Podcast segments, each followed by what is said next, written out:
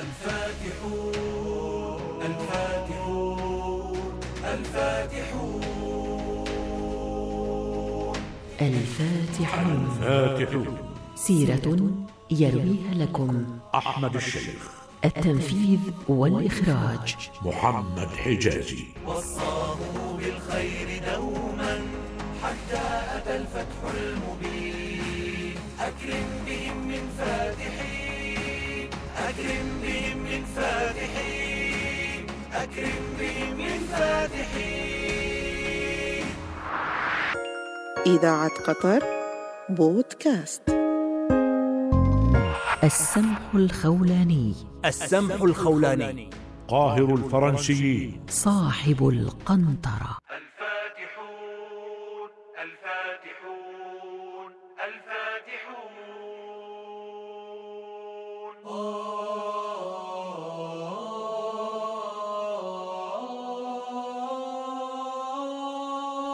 ينتمي السمح بن مالك إلى بني خولان وهو أحد أبناء قبيلة قضاع اليمنية التي انتشر بنوها بين القاهرة ودمشق إبان عهد الدولة الأموية. فنشأ السمح بمدينة دمشق وحفظ القرآن وتعلم الفقه. كما شارك في حركة الفتوحات التي امتدت إلى الأندلس فاستوطنها وأصبح من أبرز رجالاتها. وكان من عادة الخلفاء الأمويين.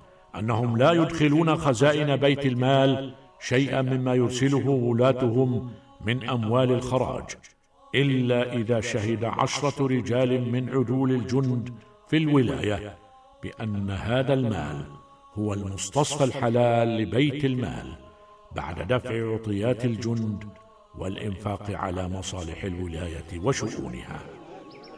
وكيف لي أن أشهد بأن ما أرسله الحر بن عبد الرحمن الثقفي؟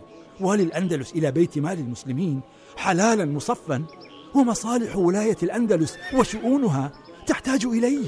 أحسنت يا ابن مالك أحسن الله إليك. لولا أنت وابن عبيد الله بن أبي المهاجر دينار لأدخل الخليفة سليمان بن عبد الملك هذا المال إلى بيت مال المسلمين وحرم أهل الأندلس من إصلاح شؤونهم به. إنها الشهادة يا عمرو بن سعيد. وإن المولى عز وجل يقول في سورة البقرة ولا تكتموا الشهادة ومن يكتمها فإنه آثم قلبه. صدق الله العظيم. أترضى لي يا عمرو أن يكون لي قلب آثم؟ معاذ الله يا سمح بن مالك. ولتعلم أن موقفك هذا قد نال إعجاب الأمير عمر بن عبد العزيز. لقد رأيت في نظراته إكبارا لك ولابن عبيد الله بن أبي المهاجر. إنما اتخذت موقفي هذا سعيا لرضا الله عز وجل؟ هلم بنا يا عمرو. هلم بنا كي نستعد لمغادرة دمشق. فإن طريق عودتنا إلى الأندلس طويل جدا.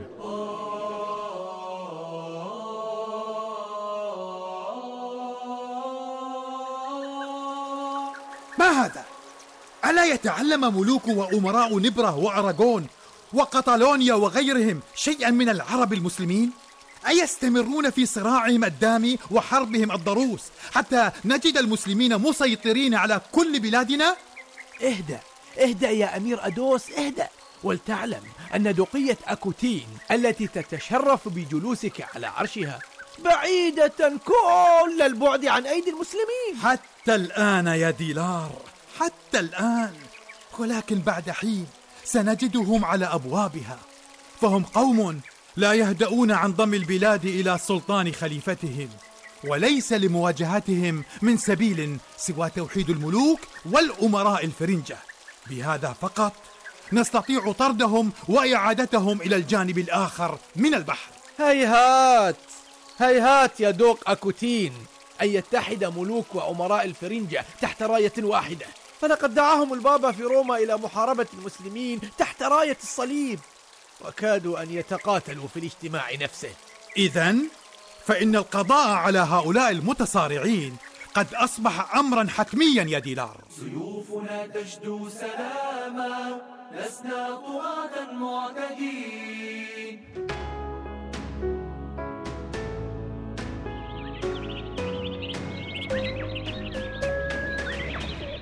ألم أقل لك يا سمح بن مالك؟ إن موقفك يوم الشهادة على مال الخراج قد نال رضا ولي عهد الخلافة؟ فها هو قد أصبح خليفة المسلمين وأول قرار اتخذه بشأن الأندلس هو توليتك أمورها. يعلم الله أنني لم أسعى إلى منصب أو حظوة. وأن القيام على شؤون المسلمين له مسؤولية جسيمة. أدعو الله أن يعينني عليها. رسالة من الخليفة عمر بن عبد العزيز يا والي الأندلس. فلتقرأها يا عبد الرحمن. بسم الله الرحمن الرحيم. من عبد الله عمر إلى السمح بن مالك الخولاني.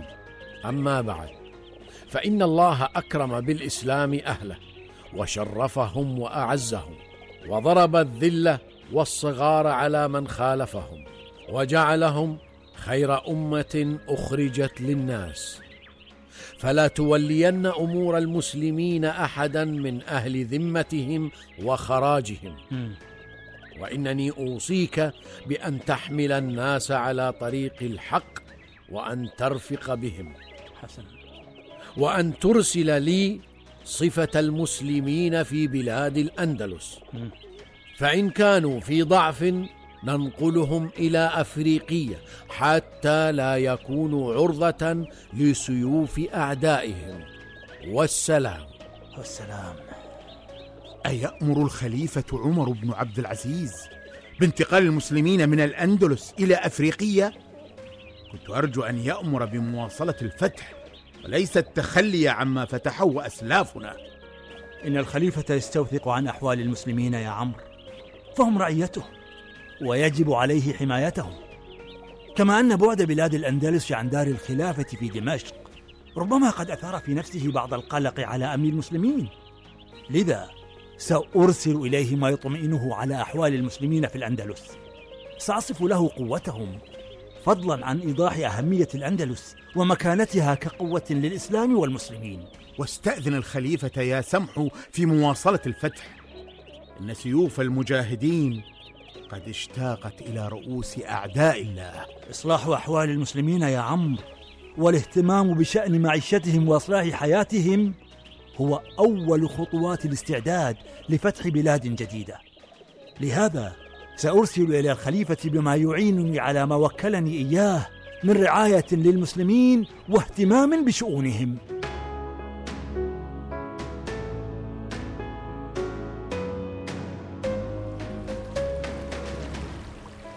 ظهر أثر كفاية السمح بن مالك الخولاني وصلاحه في بلاد الأندلس فانتظمت أمورها ونعم الناس بالأمن والسلام وتحسنت موارد الدولة واجتمع له من المال مبلغ كبير. عندئذ قام بعدة إصلاحات في الأندلس منها إعادة إنشاء قنطرة قرطبة بعد أن تهدمت وقد كانت مقامة على نهر الوادي الكبير. للاتصال بنواحي جنوبي الأندلس والربط بين قرطبة بجنوبي الأندلس وشمالي إفريقيا. فلما انهدمت اضطر أهل الأندلس لركوب العبارات البحرية من جنوب البلاد إلى قرطبة عاصمتهم الجديدة. وكان في ذلك مشقة عليهم. ووجد السمح بن مالك أن خير ما ينفق فيه هذا المال هو بناء تلك القنطرة. فقام ابن مالك ببنائها على أتم ما يكون البناء والبهاء بحيث أصبحت متنزها لأهل قرطبة وتغنى بها شعراء الأندلس النصر النصر يتحقق يا دوق أدوس فلقد انهزمت قوات ملك أرغون وهو الآن أسير عند رجالنا ماذا؟ أسير؟ أتظنني أحتفظ به أسيرا كي يكون شوكة في حلقي؟ فلتقطعوا رأسه ولتحملوها إلى كل ملوك بلاد الفرنجة ليشاهدوا بأعينهم مصير من يقف أمامي. ولكن فعل مثل هذا قد يثير علينا أبناء مملكته ولربما فلتقطع رأس كل من يواجهني يا ديلار. وإن كان أهل مملكة أراغون سيحزنون على مصير ملكهم فلتشغلوهم بحزن أكبر منه. وما هو هذا الحزن يا دوق فلتقتلوا أسراهم وأبيدوا قراهم واحرقوهم أحياء. فلا مكان في هذا العالم إلا لمن يقف مقاتلا في صفه.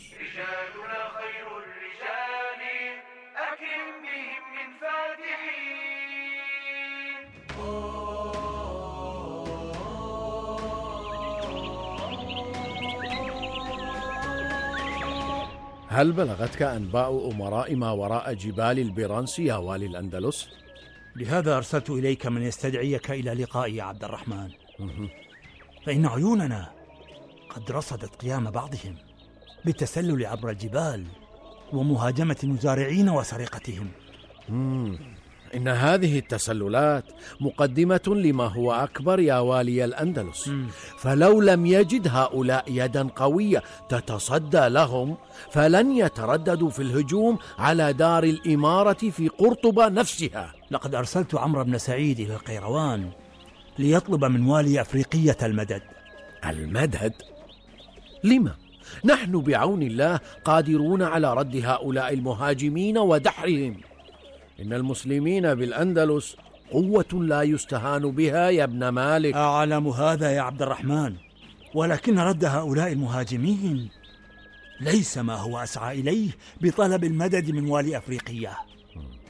إنما مواصلة فتح بلاد الفرنجة ولسوف نبدأ بفتح سنبتانيا ماذا؟ سنبتانيا اذا فسنعبر جبال البرانس سنحمل راية الإسلام والمسلمين إلى بلاد لم يصل إليها أحد من المسلمين قبلنا. الله أكبر الله أكبر.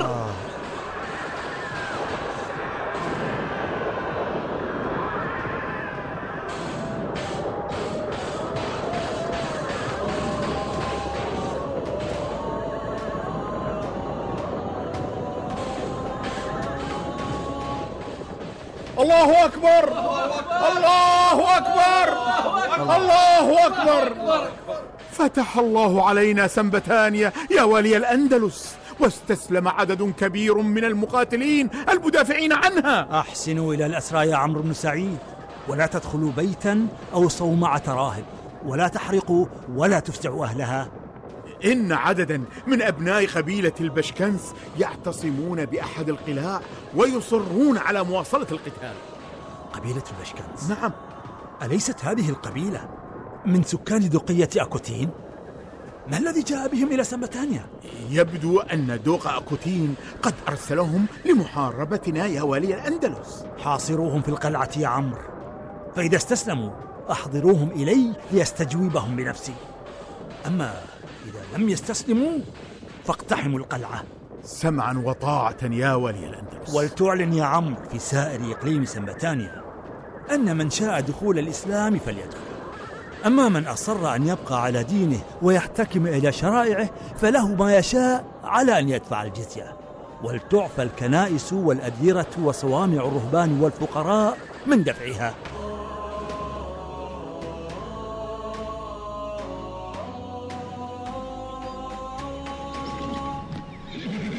سقطت سنبتانيا في أيدي المسلمين. كنت على يقين أنهم لن يتجاوزوا جبال البرانس فإذا بهم يقتحمون سنبتانيا. بهذا سيكون الطريق أمامهم مفتوحا للسيطرة على كل بلاد الفرنجة. إن جيشهم بالفعل قد تحرك من سنبتانيا قاصدا تولوز. تولوز؟ يا لعبقرية تفكير قائدهم. يسعى إلى السيطرة على الموانئ كي يصله المدد عبرها. ولكن أسوار تولوز قوية. ستصمد أمامهم مدة طويلة. ولكنها ستسقط في النهاية يا دوق أدوس. لهذا يجب أن نتحرك. لا تتعجل لقاء المسلمين في معركة سريعة يا ديلار.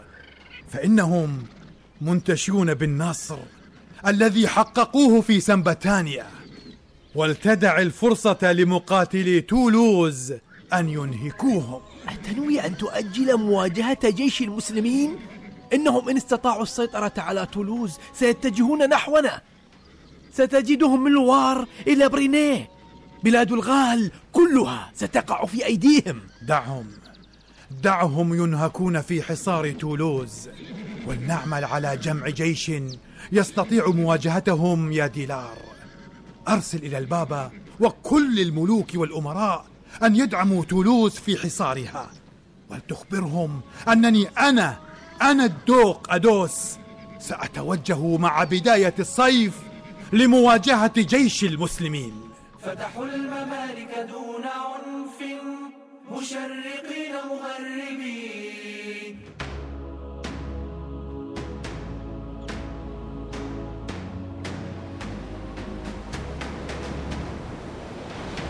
إن المدد لا ينقطع عن تولوز يا والي الأندلس. أمراء جنوى ونابولي يرسلون السفن عبر البحر بالرجال والعتاد ولا نملك أسطولا بحريا يمكننا من قطع السبل عليهم. أرسلت إلى الخليفة في دمشق وإلى الولاة في كل الأقطار أن يمدوني بالسفن كي أحكم السيطرة على تولوز من البحر. فإن لم يتحقق ذلك فلا فائدة ترجى من حصارها. يا سمح بن مالك يا سمح بن مالك يا والي الأندلس. ماذا وراءك يا عمرو بن سعيد؟ جيش كبير يقوده أدوس دوق أكوتين يتجه إلينا من البر وعدد كبير من السفن يسيرها نحونا من البحر. إذا فلا مجال للإبقاء على حصار تولوز. وإلا وإلا أصبحنا بين شقي رحاه اسمع يا عمرو مر الجند أن يستعدوا للتحرك. إلى أين يا والي الأندلس؟ سنتجه لملاقاة الفرنجة قبل أن يصلوا إلينا يا عمرو. جيش الفرنجة يهاجم مؤخرة جيشنا يا والي الأندلس. إذا فالمعركة هنا. ها؟ هيا بنا لمواجهتهم يا رجال.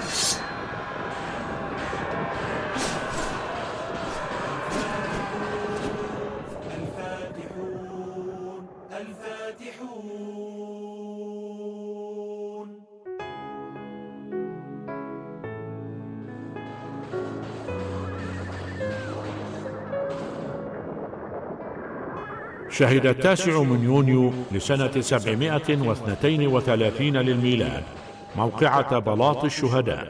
إذ وجد المسلمون أنفسهم محاصرين بين حماة تولوز من ناحية ورجال أدوس من ناحية أخرى. وحاول السمح بن مالك أن يكسر الحصار. واستبسل المسلمون رغم قلتهم وتأرجح النصر بين الفريقين دون أن يحسم لصالح أحد منهما. حتى استشهد السمح بن مالك مما أدى إلى اضطراب صفوف الجيش ووقوع خسائر فادحة في الأرواح. فاختار كبار القادة عبد الرحمن ابن عبد الله الغافقي ليقود المعركة فبذل جهدا كبيرا لانسحاب منظم إلى سبتمانيا كي ينتظر المدد ويعيد محاولة فتح تولوز. جسد شخصيات هذه الحلقة. خالد الحمادي. سعد البرشيد. علي المالكي. أحمد المفتاح. أحمد عفيف. الفاتحون فاتحون كلمات المقدمة والنهاية علاء المالكي. ألحان وأداء يحيى حوا التنفيذ والإخراج. محمد حجازي. إذاعة قطر بودكاست.